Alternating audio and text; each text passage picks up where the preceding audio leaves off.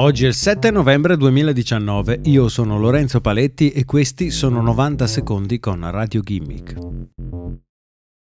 8chan è un forum online fondato su una semplice idea. Su queste pagine è possibile scrivere tutto ciò che si desidera, senza filtri, con totale libertà di espressione. O almeno così era.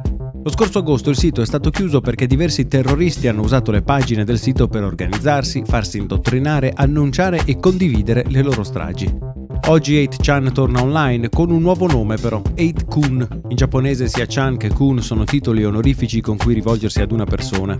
Contrariamente alla sua prima incarnazione, il nuovo sito riporta però un disclaimer. Dal sito sarà rimosso tutto quello che è considerato illegale negli Stati Uniti. Al sito è stata rimossa anche la sottocategoria POL, dove molti degli assassini che sono passati da 8chan avevano pubblicato i loro manifesti prima di dare avvio alle carneficine finite sulle pagine dei giornali di tutto il mondo. In agosto una sparatoria a El Paso ha lasciato 20 persone senza vita.